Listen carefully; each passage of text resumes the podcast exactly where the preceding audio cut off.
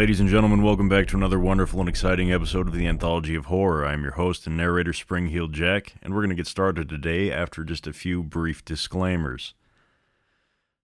First of all, the show might offend you. If you're easily offended, please turn the show off and spare me the negative reviews on the podcast store or the iTunes store, whatever the fuck you call it, uh, because you won't like the show. This is your first and final warning. Second, I use advertisements in the show that I do not own the rights to. They are the creative property of Rockstar Games. That is all. You've accidentally killed a family of four. We all know these things happen. You need to get out of jail to beat the shit out of your old lady for getting you into this mess in the first place, but you need money for bail. That's where we come in at Jay's Bail Bonds. We're your new friend. We're here in your time of need, but skip town on us and we'll hunt you down like the vermin you are. You may be in a lot of trouble with the law, but now you're in debt to an angry, unregulated lunatic who will be happy to take a shit on the Constitution to get their money back. Contact Jay's Bail Bonds today. When the grid goes down, America will be plunged into decades of darkness. Are you ready? Get your complete apocalypse kit at Ammu-Nation. Contains foodstuffs and alcohol for three months, a massive array of armaments, cartons of cigarettes to trade with roadside wanderers. Plus, the apocalypse kit contains birth control, so you don't create any more mouths to feed. Pornography and a wind-up radio so you can hear news reports about the idiots who didn't prepare. It also includes a seed kit. When there's rampant cannibalism going on, what you want to do is take up gardening. Perhaps you can barter for your life with a carrot. You'll learn how to make a tourniquet, cauterize a stump if you have to saw off your arm or leg, making booby traps, bushcraft, and how to determine if your significant other has been replaced by a body double. We all know Y2K was a bust, but trust us, this one is real. We can pretty much guarantee a real apocalypse will happen soon. Order the Ammu-Nation Apocalypse Kit today. It's an investment in the inevitable. You won't regret Ammu-Nation, protecting your rights. Ladies and gentlemen, welcome back to the second day of Halloween. I'm your host, Spring-Heeled Jack, and today we're going to be doing ghost stories from around the world from the book Short and Shivery.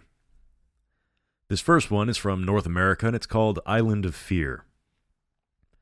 There was once a young boy, Hatondus, Hatondus, whose parents had died. He lived with his grandparents deep in a great wood. Though they were loving and kind in many ways, they were always stern when they warned him, When you leave our wigwam, do not go west. Now, Hatondas was a good child, and for a long time he would explore only those forest paths that ran north, east, and south. He would never venture into the dark shadow of the woods to the west. But as he grew older, he became curious to know what might be found in the mysterious west. At last, he decided to see what lay in this forbidden place.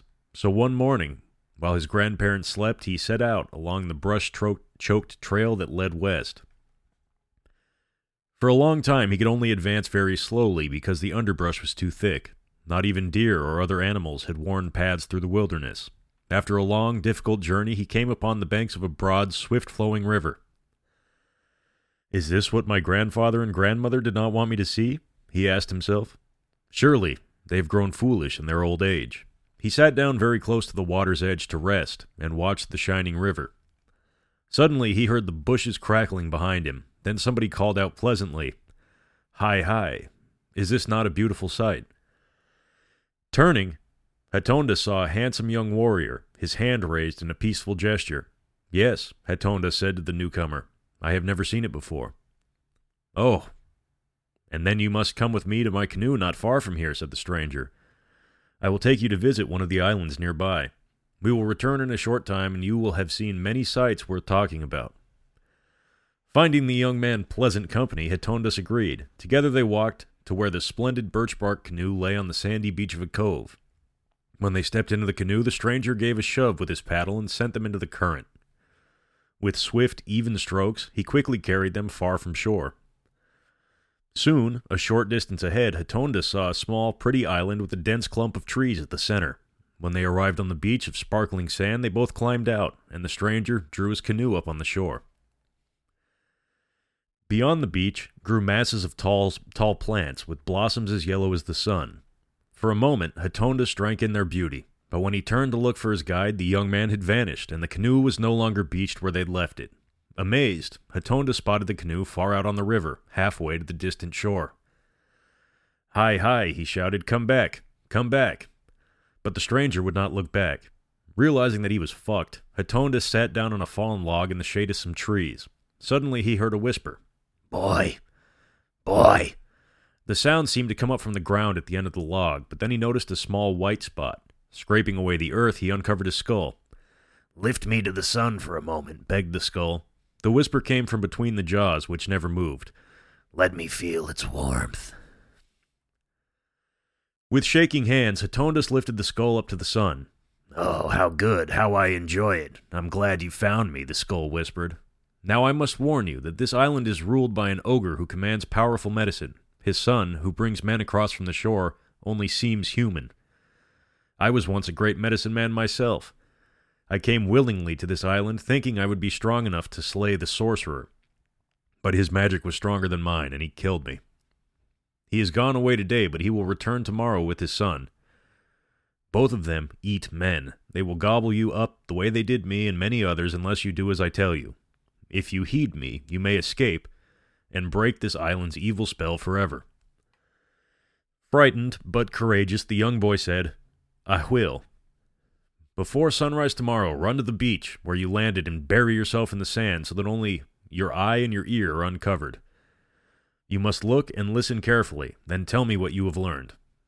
The boy agreed to do this. Then he gently sat the skull on a small hill where it could enjoy the sun's warmth. After a sleepless night, Hatondas went down to the shore at first light. He hid just as the skull had instructed him, and soon he heard the sound of singing from across the water. The song grew louder, and the boy in hiding guessed that the singer was approaching the island.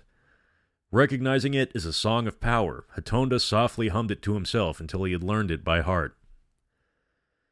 Then he heard the crunch of the canoe as it touched the sandy beach. The singing stopped, but now Hatondas heard two voices, one, the voice of the young guide from the day before, the other, much older and rougher. The boy saw two ogres with horrible faces, pop eyes, and wide, full mouths of sharp, sharp yellow teeth. Where's my meal? roared the taller of the two. I will fetch him, said the other, though he no longer looked like the handsome warrior who had rowed Hatondas across to the island. His voice was the same. He vanished into the woods, while the other ogre trampled impatiently up and down the beach often no more than a pace from where Hatondas lay hidden. Finally, the ogre's son returned and said, I can't find him.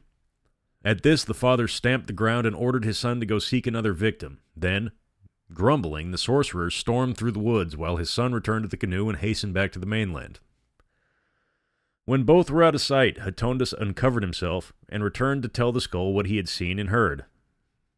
You have done well. Now listen. First go to the place where you found me. Dig again in that spot, and you will find my medicine bundle. Bring it here. The boy did as he was told, and soon uncovered a decayed medicine pouch. This he brought back to where the skull lay in the patch of sunlight. Then the skull whispered to him, Make seven dolls from wood, and make a small bow and arrow from each, for each. Cut the pouch into seven strips and tie one strip around each doll. Then place them in the top of a tree near the beach. Hide yourself in the sand again at first light and see what happens. The next morning, the ogre's son rowed across from the mainland, singing his song of power. When he reached the beach, he set down a bundle from which cries arose. Hatondas guessed that the ogres had stolen a baby. Suddenly, from the tree in which he had put the wooden dolls, came cries of, Oy, oy, oy, oy. When the ogre looked up to see what made the sound, the tiny bowmen fired their arrows into the monster. From the way he cried out, Hatondas guessed the sliver like arrows had deadly power. Volley after volley flew from the tree. Soon the creature, bristling full of arrows, fell in a heap on the sand. Hatondas uncovered himself, grabbed the baby, and ran for the trees. When he glanced up at the dolls, he saw that they were now only figures of dried wood. A moment later, he heard the ogre sorcerer hurrying towards the beach. Clutching the infant, Hatondas hastened to the skull in the circle of sunlight. Quickly the boy told what had happened. My magic is now finished, whispered the skull. You must slay the sorcerer yourself. Useless. Jesus.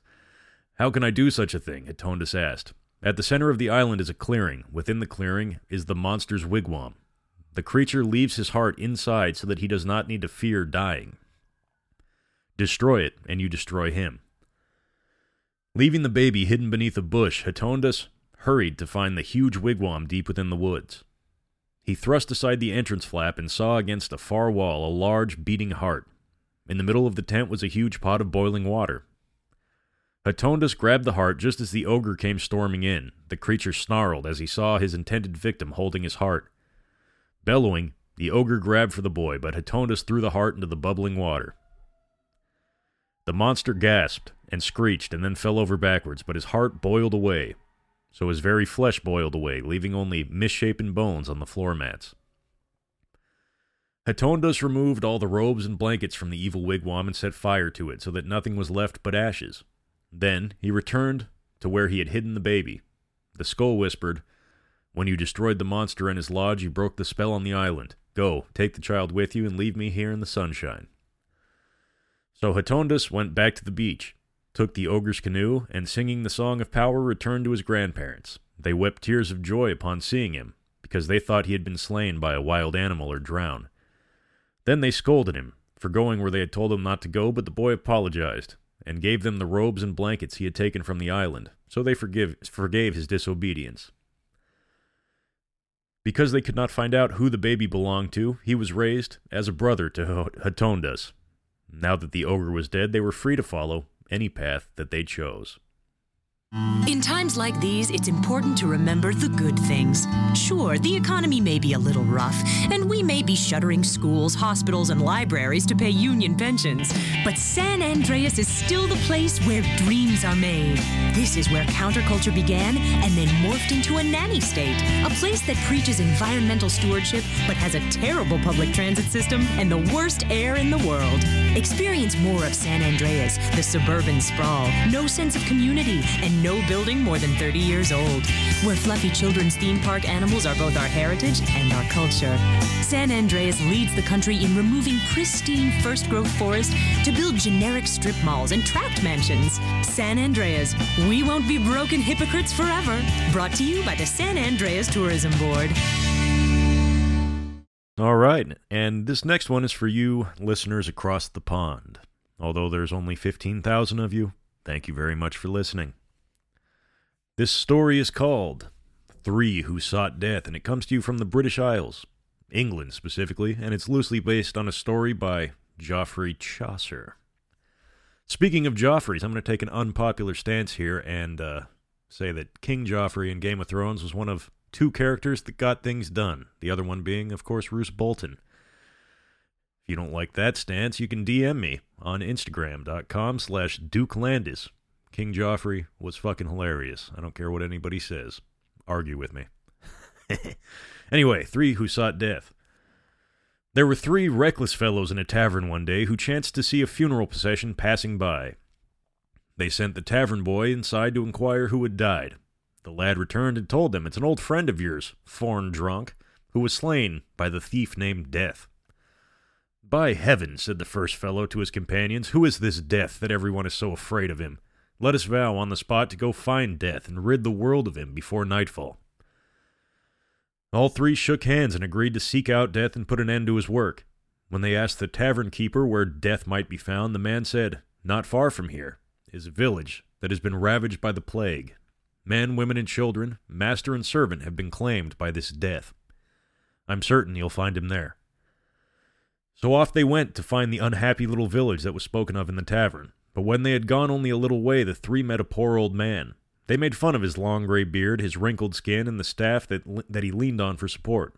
They barred his path and would not let him pass. Please let me go on my way, the old man begged, for death is behind me, and I must outrun him to stay alive. No, you old wretch, we will not let you pass, the three said, until you tell us where we can find death. He has slain our friend, and now we mean to put an end to him. Good sir, said the old man, if you want to find death, look under that oak tree yonder. At this, the three fellows let the old man go on his way. They hurried to the tree where they found not death, but a chest filled with gold coins. Down they sat to count their newfound treasure and promptly forgot their vow to seek out death. After a time, the first man said, We must be careful with this gold, or people will say that we stole it and hang us as thieves.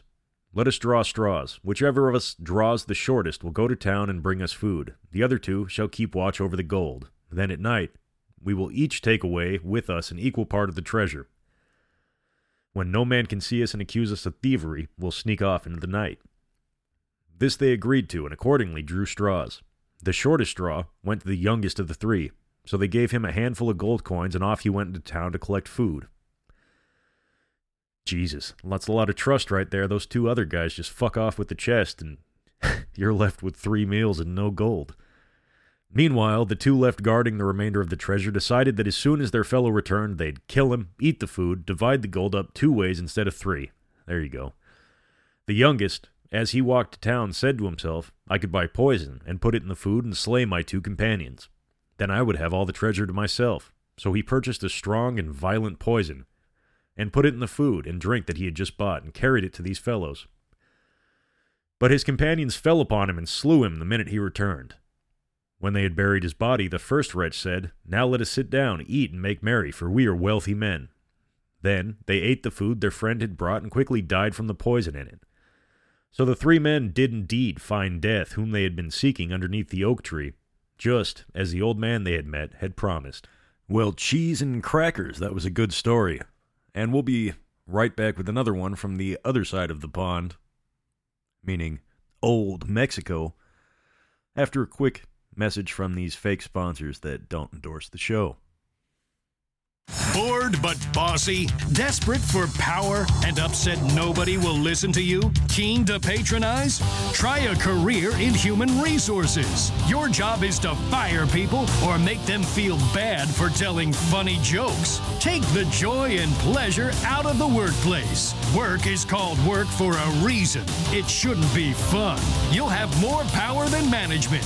Make people fill out long questionnaires about their feelings so you can sell the data or blackmail them at a later point. Get paid to snoop on employee email. Train for three evenings, and you'll be qualified to begin an exciting career as a human resources professional. Contact Ovine Human Resources Academy today. All right, here's another one from Mexico. It's called Sister Death and the Healer. There was once a woodcutter named Jose who fell asleep in the wood and did not wake until after dark. When he did, he, melt, he met the skeletal figure of Manita Muerta, Sister Death, driving her wooden cart in which she gathers the souls of the newly departed. Buenos noches, senora, said the woodcutter respectfully, recognizing the figure who stood before him. Buenos noches, senor, Death replied. Will you give me something to eat? All right, I'm not going to be doing that anymore. The night is long, and I have grown hungry. See, see, said the woodcutter. He gave half of his rice and beans to her. I am honored to share this, for I have long admired you. In a world that too much belongs to the rich and powerful, you play no favorites. All the rich or poor will be taken into your cart sooner or later. Now, Death was very pleased to hear him speak so. I will give you any gift you wish for as a reward, she said. I have only one wish, the good hearted man said that I might keep those who are sick and suffering. Very well, said Death. I will make you a curandero, a healer. All you must do is lay your hand on sick people's brows, and he or she will be made well again. But you must never use your gift if you see me standing at the head of a sick person's bed. I will be there because God has decided to call the suffering one out of life. No one must keep me from gathering that soul into my cart, not even you. The woodcutter readily agreed to this. With a quick nod of her head, Death sealed her bargain. Then she drove her cart away to the east, where the morning sun had begun to lighten the sky behind the mountains. As Jose returned home, he wondered if he had, a, had had a waking dream. Surely, he told himself, he had met Manita Muerta, in fact. Now it chanced that on his way he met old Luis, a friend of his. Luis was limping because his burro had kicked him in the leg. That's a donkey, for those of you that don't speak Espanol. Let me help you, Jose offered. He started to put his arm around his friend's shoulder, but at his touch, Luis cried wonderingly, My leg! You have healed my leg! How have you done this? Then Jose told the old man the story of his meeting with death. Astounded, Luis insisted on telling everybody they met about Jose's great gift. Soon, young and old were coming to him, asking for blessings and begging for his healing touch. The new curandero used his powers carefully. Quite by accident, since his only goal was to help the sick and pain ridden, the healer himself grew wealthy. Still, he remained a generous person and gave away as much of the gold as he kept. Then one day, Jose fell in love with Dolores, the daughter of old Luis. They longed to spend every moment in each other's company. Often, Dolores would accompany him on his healing trips. There, she would comfort an anxious husband or wife or take a tearful child onto her lap while Jose prayed over the ailing person and worked his wonderful cures through the gentle touch of his hands. On the day before they were to be married, Dolores fell ill. When he was summoned to her bedside by her grieving father, Jose was distressed to see that death was leaning upon one of the posts of the bed. For the first and only time, Jose disobeyed Manita Muerte. He gently laid his hands upon Dolores's fevered brow and healed the young woman. At that instant, death vanished from the room. But as the curandero walked home late that night, Death's cart appeared on the road in front of him. When he dared look into the face of Death, he saw only a shadow underneath her cowl. He began to tremble. Suddenly, the moon and stars vanished. There was a moment of blinding darkness, and then he found himself in a cave filled with uncounted numbers of flickering candles. Death sat in her cart beside him. Slowly, she raised a bony finger and pointed to a long and short candle side by side on a nearby flat stone. The short one had almost guttered out. I warned you never to cure someone if I stood at the head of the bed, but you disobeyed me, Death said angrily. Now you must suffer the consequence. Once you were the tall candle with a long life ahead, and the nearly extinguished one was your beloved. Your disobedience has reversed the two. Now your life candle is the short one. Have pity, said the man, dropping to his knees and pleading with death. I did what I did because I could not live without Dolores, nor she without me. Then I will grant you one last mercy, said Manita Muerte. So saying, Sister Death leaned over and snuffed out both candles together. In an instant, the dead man's soul was in the cart as it creaked and crept along the dusty road that leads to a distant, shadowed country. Beside him, in the silenced road, the soul of his beloved, as death carried them both out of the land of the living. Well, heavens to Murgatroyd. That was a good one as well, too, I think. Be back with another one from Europe after a quick break. Wake up in the morning, drop a big old log out here. You ain't got time for nothing fruity like a jog. Marry a fat bitch and die working like a dog. Cowboys in the heartland, bankers in the city. We love cars, guns, and big old plastic titties. Let's grab a case of Pisswasser and drink for the USA. Hey neighbors, I'm sorry we're partying real butch. You ought to speak English if you like it here so much. Not Spanish or Chinese or British. They're fucking Dutch. Fuck the Dutch. I said, yeah, we're gonna keep them illegals out. Guns and Pisswasser. Yeah, that's what a party's all about. Getting real drunk, puking face down. Billy and a Bobby, about every kid in town. Drinking Pisswasser, fighting, getting real shit faced tonight. Yeah, I'm a patriotic American. That's my national right. Pisswasser, German fighting lager for export only. All right, this next one is called the Mouse Tower, and it's from Germany. In the middle of the Rhine River, near the city of Bingen, there has stood for hundreds of years a fortified rock topped by a large tower called the Mausterum, or Mouse Tower. Legend has long held that this was the scene of a terrible punishment sent by God upon a bishop who betrayed the faithful in his care. In the year 970, Germany suffered from a terrible famine. In desperation, people were reduced to eating dogs and cats, and still countless n- numbers died of hunger. At this time, Hatto II was bishop of the region. Every day the starving poor would crowd around his door, begging for bread. It was widely known that he had plentiful supplies of grain set aside from the good harvest the year before. However, the bishop refused to part with the mounds of grain locked away in the bulging storehouses. His only thought was to increase his personal fortune. From the high window of his palace, he would watch poor people fainting from hunger on the streets and storming the bread market where they would take the bread by force. The bishop felt no pity at all for these starving people, but he soon grew weary of their cries day and night as they crowded around his palace walls, begging for a crust of bread, a handful of corn, so on and so forth. At last, the bishop decided to quiet the mob. From his window, he announced to them, Let all you poor and needy gather in my great barn outside the city. There I shall feed you. Oh man, beware of bishops bearing gifts. That's what I always say. So it was that, from all directions, from near and far, a desperate army of hungry folk flocked to the bishop's barn. Loudly, they sang the bishop's praises while his soldiers urged them into the barn. When the vast wooden structure could hold no more, the treacherous bishop ordered his soldiers to seal the doors. Then he had his men set fire to the barn and burned the unfortunates young, old, men, women, children. When the flames were at their highest and their agonized cries were at the loudest, Hatto said, Hear, hear, how the mice squeak. In faith, 'tis an excellent bonfire.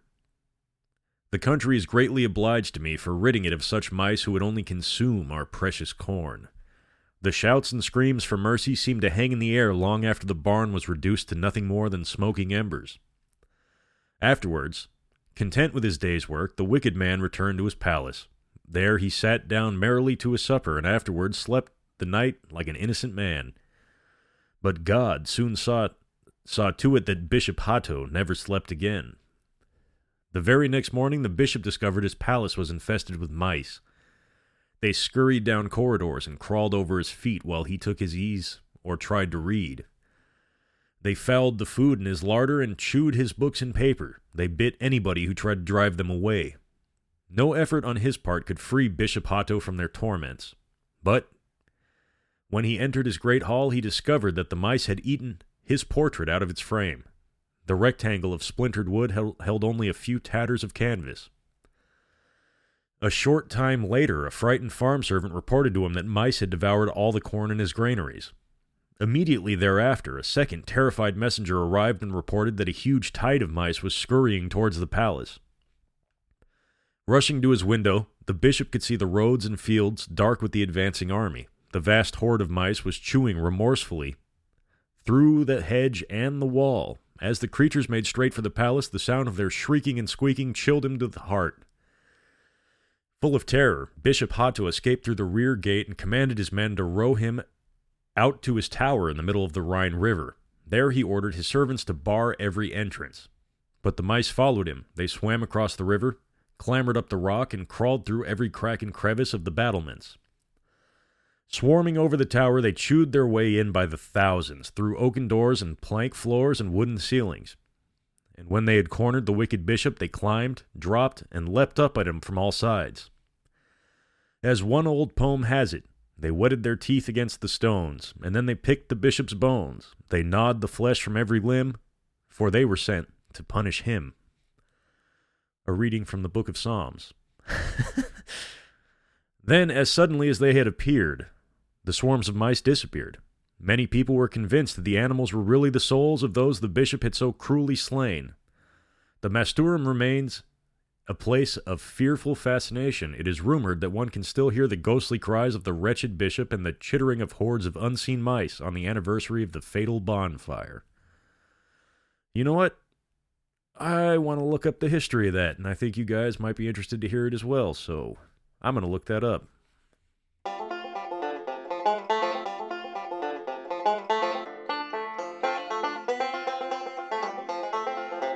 All right, so it seems like everything in that story is at least kind of verified. Not, I don't know about all the mice eating people, but that tower definitely exists, and it's definitely a part of German folklore in the region. So, uh, wow, how about that? What a good story. I gotta say, I'm enjoying these. I hope you guys are too. All right, now let's go back to America for this next story. Uh, from the United States, I just said that. The story is called The Devil and Tom Walker and it's from New England.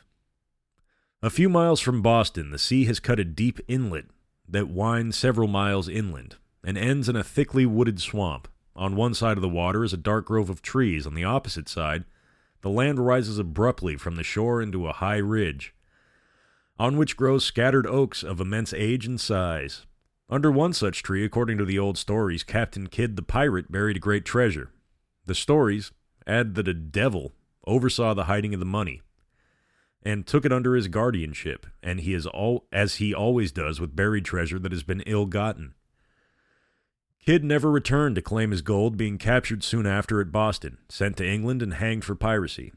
Later, in the year 1727, a miserly fellow named Tom Walker dwelled near this place. He lived in a forlorn house surrounded by a few straggling trees. One day, Tom took a short cut homeward through the swamp. Like most short shortcuts, it was an ill chosen route. It was dusk when Tom reached the ruins of an old fort in the middle of the swamp. He paused to rest on the trunk of a fallen hemlock. Absently, he turned up the soil with his walking staff. Suddenly, his staff struck something hard, and he uncovered an ancient skull with a tomahawk buried deep in it. Harumph, said Tom Walker as he gave it a kick. Leave the skull alone, said a gruff voice. Tom looked up and saw a tall man dressed in black seated opposite him on the stump of a tree. He scowled at Tom with a pair of large red eyes. What are you doing on my ground? And pray, who are you, if I may be so bold? said Tom. Oh, I go by various names. In this neighborhood, I am known by the name of the Black Woodsman. If I mistake not, said Tom sturdily, you are also commonly called Old Scratch. At your service, replied the devil with a nod. And so the two began a conversation as Tom returned homeward. The dark man told him of huge sums of gold and silver buried by Captain Kidd the pirate under the oak tree on the high ridge. This treasure was protected by his power, so that only someone who gained his favor could find it. This he offered to Tom, on certain conditions. The conditions must have been very hard because Tom asked for time to think about them, and he was not a man to worry about trifles when money was in the view. When they reached the edge of the swamp, Tom said, What proof have I that all of this that you're telling me is true? Here's my signature, said Old Scratch, pressing his finger against Tom's forehead. Then he turned off into the swamp and seemed to go down, down, down into the earth until he totally disappeared. When Tom reached home, he found a black fingerprint which nothing could erase on his forehead. This made him think even more carefully about the terms he had been offered. Soon enough, however, though, he let greed win him over, and uh, one evening Tom set out for the abandoned fort. Soon he met the black woodsman, with his axe on his shoulder, strolling through the swamp, humming a tune. By degrees, Tom brought up the subject of business, and they began to haggle about the terms on which Tom was to have the pirate's treasure. You shall become a money lender, the devil proposed. You shall open a shop in Boston. You shall lend money to the most desperate at ruinous rates, extort bonds, foreclose mortgages, and drive merchants to bankruptcies. I'll drive 'em to the devil, cried Tom. Exactly, said the man in black with a grim smile. Then he extended his hand, saying, Done. Done, said Tom, Tom Walker, and they shook hands and struck a bargain. Soon Tom Walker was seated behind his new desk in counting house in Boston. The place was richly furnished, and had been paid for in antique gold coins to which traces of dark earth still clung. His business was thronged by the needy, who hoped to keep a roof over their heads and bread on their table, the foolhardy who dreamed of turning borrowed money into great fortunes, gamblers whose luck had run out, and merchants whose credit had dried up. In short, everyone driven to raise money by desperate means and desperate sacrifices hurried to Tom Walker. Tom acted like a friend, but he always demanded full return and more for the money he loaned. He squeezed his customers as dry as a sponge and sent them away destitute. In this way, he became very rich and a mighty man and built himself a huge house. As Tom grew old, however, he grew thoughtful. Having secured the good things of this world, he began to worry about the next. He regretted his deal with the devil and tried to think of how to escape from his bargain with the Black Woodsman. All of a sudden, he became a violent churchgoer. He played, prayed loudly, as if he could take possession of heaven by the force of his lungs. He constantly censured his neighbors and seemed to think that every sin he noted in them was a credit to him. Soon his zeal became as notorious as his riches. In spite of all this, Tom dreaded that the devil would have his due, after all, and carry him off. So Tom always kept a small Bible in his coat pocket. He also had a huge Bible on his counting house desk and was frequently found reading the Bible when people called upon his business. Then he would lay his spectacles in the book to mark his place when he drove some ruinous bargain with the poor souls in his shop. One hot summer afternoon, as a black thunder cloud was coming up, Tom sat in his counting house in his white cap and his silk robe. He was about to foreclose on a mortgage which would ruin an unlucky man. My family will be driven to the poorhouse, the wretched man pleaded. I must take care of myself, replied Tom. But you have made so much money out of me already, the other cried. Tom lost his patience and his piety. The devil take me, he said, if I have made a farthing. Just then there were three loud knocks at the door. Tom opened it to see who was there. A man dressed in a black woodsman, woodsman's outfit was holding a black horse, which neighed and stamped with impatience. Tom, you're come for, said the fellow gruffly. Tom shrank back, but too late. He had left his little Bible in his coat pocket and his big Bible on his desk, under the mortgage he was about to foreclose. Never was a sinner taken more unawares. The black figure whisked him into the saddle, and the horse galloped away down the streets. Tom Walker's white cap bobbed up and down, his robe fluttered in the wind, and the steed struck fire out of the cobblestones at every bound. The dark woodsman disappeared in the blaze of, blaze of fire. Tom never returned to foreclose the mortgage. A man who lived on the border of the swamp reported that, the, that at the height of the thunderstorm he had heard a great clattering of hoofs and a howling along the road. He ran to the window and caught sight of a figure on a horse that raced like mad across the fields and down into the black swamp towards the old fort. Shortly thereafter, a lightning bolt fell and seemed to set the whole forest ablaze. When neighbors searched Tom's offices, they found all his bonds and mortgages burned to cinders. His huge iron chest was filled with chips and shavings of wood instead of gold and silver. The next day, his house caught fire and burned to the ground. Such was the end of tall Tom Walker and his ill gotten wealth. Boy, howdy. That was a good one, too. I'm going to take a quick break.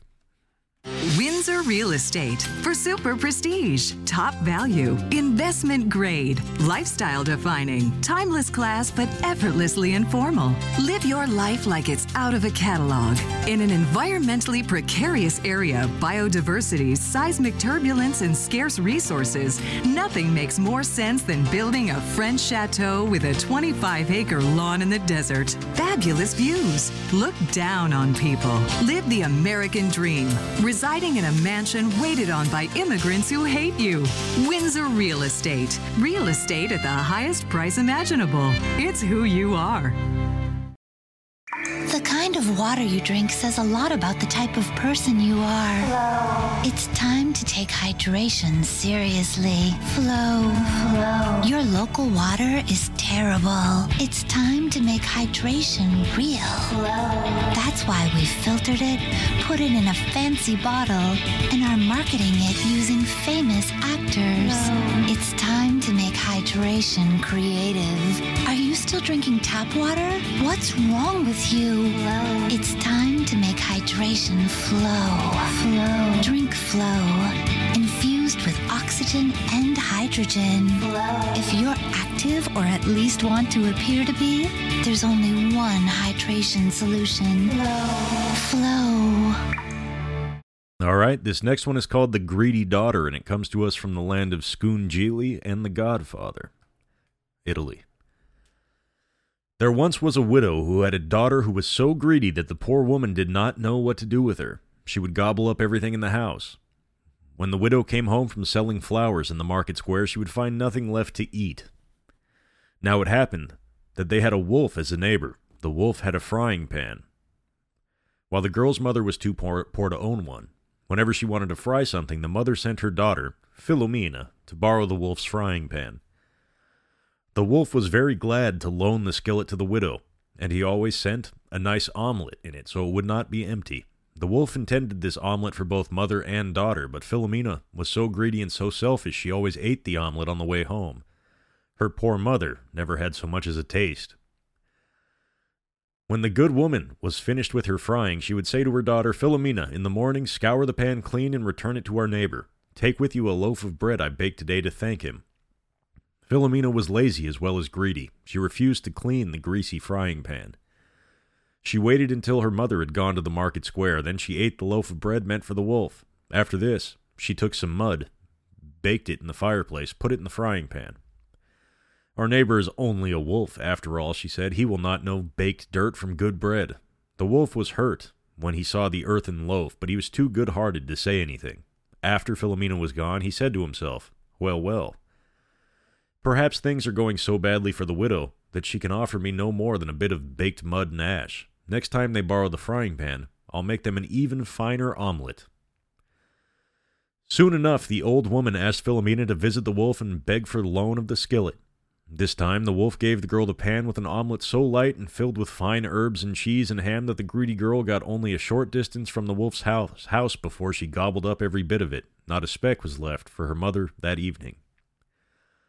When the widow had finished her frying, she said to Philomena, In the morning, scrub out the skillet and return it, and take with you this pitcher of cream to thank our neighbor.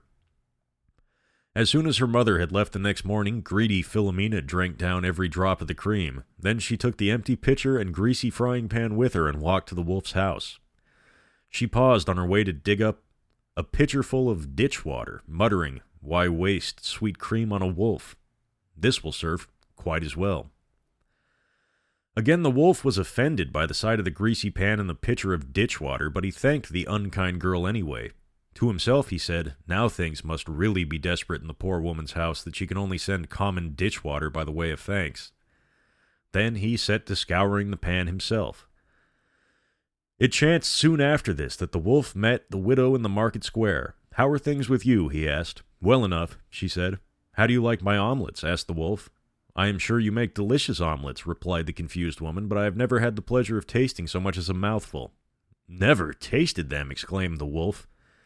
How many times have you sent Philomena to, Philomena to borrow my frying pan? I am ashamed to say how many times, said the flustered woman. A great many, certainly. And every time I sent you an omelet in it, the wolf said. Never a bit of it reached me, the woman confessed. Then the greedy girl of yours must have eaten them on the way to your home every time. Now the poor mother, anxious to keep the wolf from being angry at her daughter, made all manner of excuses of Philomena's greediness, but the wolf had grown even more suspicious, so he said, The omelets would have been better had the frying pan been properly cleaned before it was sent back to me. Surely you're mistaken, cried the widow. Philomena told me herself that she always cleaned it inside and out until it sparkled as bright as new silver. Then, worried because the wolf was growing angrier by the minute, the good woman said, I hope you enjoyed the little gifts of bread and cream I sent to you. Dirty ash and ditch water are all your wretched child brought to me, cried the wolf. Dear neighbor, surely you were joking, said the worried woman. Perhaps I burned the bread myself. If there was water in the cream, then the farmer I bought it from was a cheat. Oh, I know who has been the cheat, said the wolf. Now I must be on my way. Farewell. So saying, he hurried away. But he did not return to his own home. Instead, he raced to the woman's house. When Philomena saw the angry wolf approaching, she slammed shut the door. Then she called, Why have you come here? I'm here to punish you for your unkind gifts of dirt and ditch water, he rolled, roared, and your greedy way with the omelets entrusted to you and the bread and cream that were meant for me. Surely, the wicked girl cried out, if anything is amiss, it was my mother's doing. She's in the market square. Go and gobble up that good for nothing if you must. The wolf just growled and broke down the door. The frightened girl scrambled under the bed to hide herself, but it was as easy for the wolf to go into the bed as to get anywhere else, so under he went and dragged her out and gobbled her down on the spot. And that was the end of the greedy daughter. Wow. True to form, it's an Italian ghost story about food shaming a little kid. oh man. That is uh that is amusing. Anyway, on that charming note, guys, that's going to be the end of this episode. Thank you all very much for tuning in. If you have questions, comments, or concerns, please reach out to me on Instagram.com slash DukeLandis17. Please remember to cancel your Patreon account. If you have any questions about how to do that or why to do that, message me on Instagram.com slash DukeLandis17. If you are interested in hosting a podcast, you can do so by sending me an audition tape or a link to one on Instagram.com slash DukeLandis17. That's Instagram.com slash Duke, D-U-K-E, Landis, L-A-N-D-I-S 1-7 on Instagram. Go ahead and DM me. I may not see it, but I will get back to you eventually. I promise you that. Might take a few years, might take a few months, might take a few days, depending on the day, but I'll get back to you eventually. Thank you all very much for tuning in. I genuinely appreciate you, and until next time, which will be soon, Stay spooky.